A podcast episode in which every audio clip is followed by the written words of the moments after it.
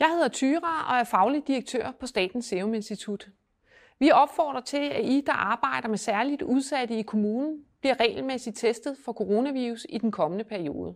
Og det handler om jer, der arbejder på plejehjem eller andre steder i ældreplejen med sårbare mennesker, og vi opfordrer til to ugentlige antigentest og en PCR-test hver 14. dag. Og nu vil jeg forklare, hvorfor det er så vigtigt.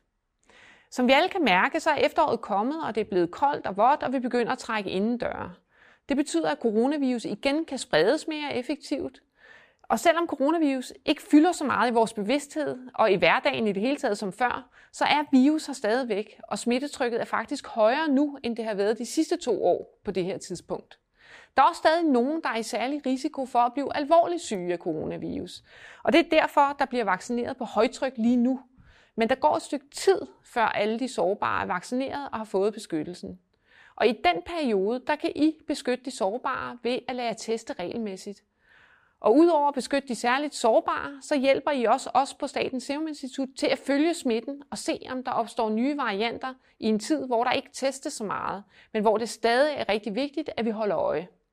Så husk to antigentest hver uge og en PCR-test hver 14. dag, så passer I på de sårbare og hjælper os til at passe på jer.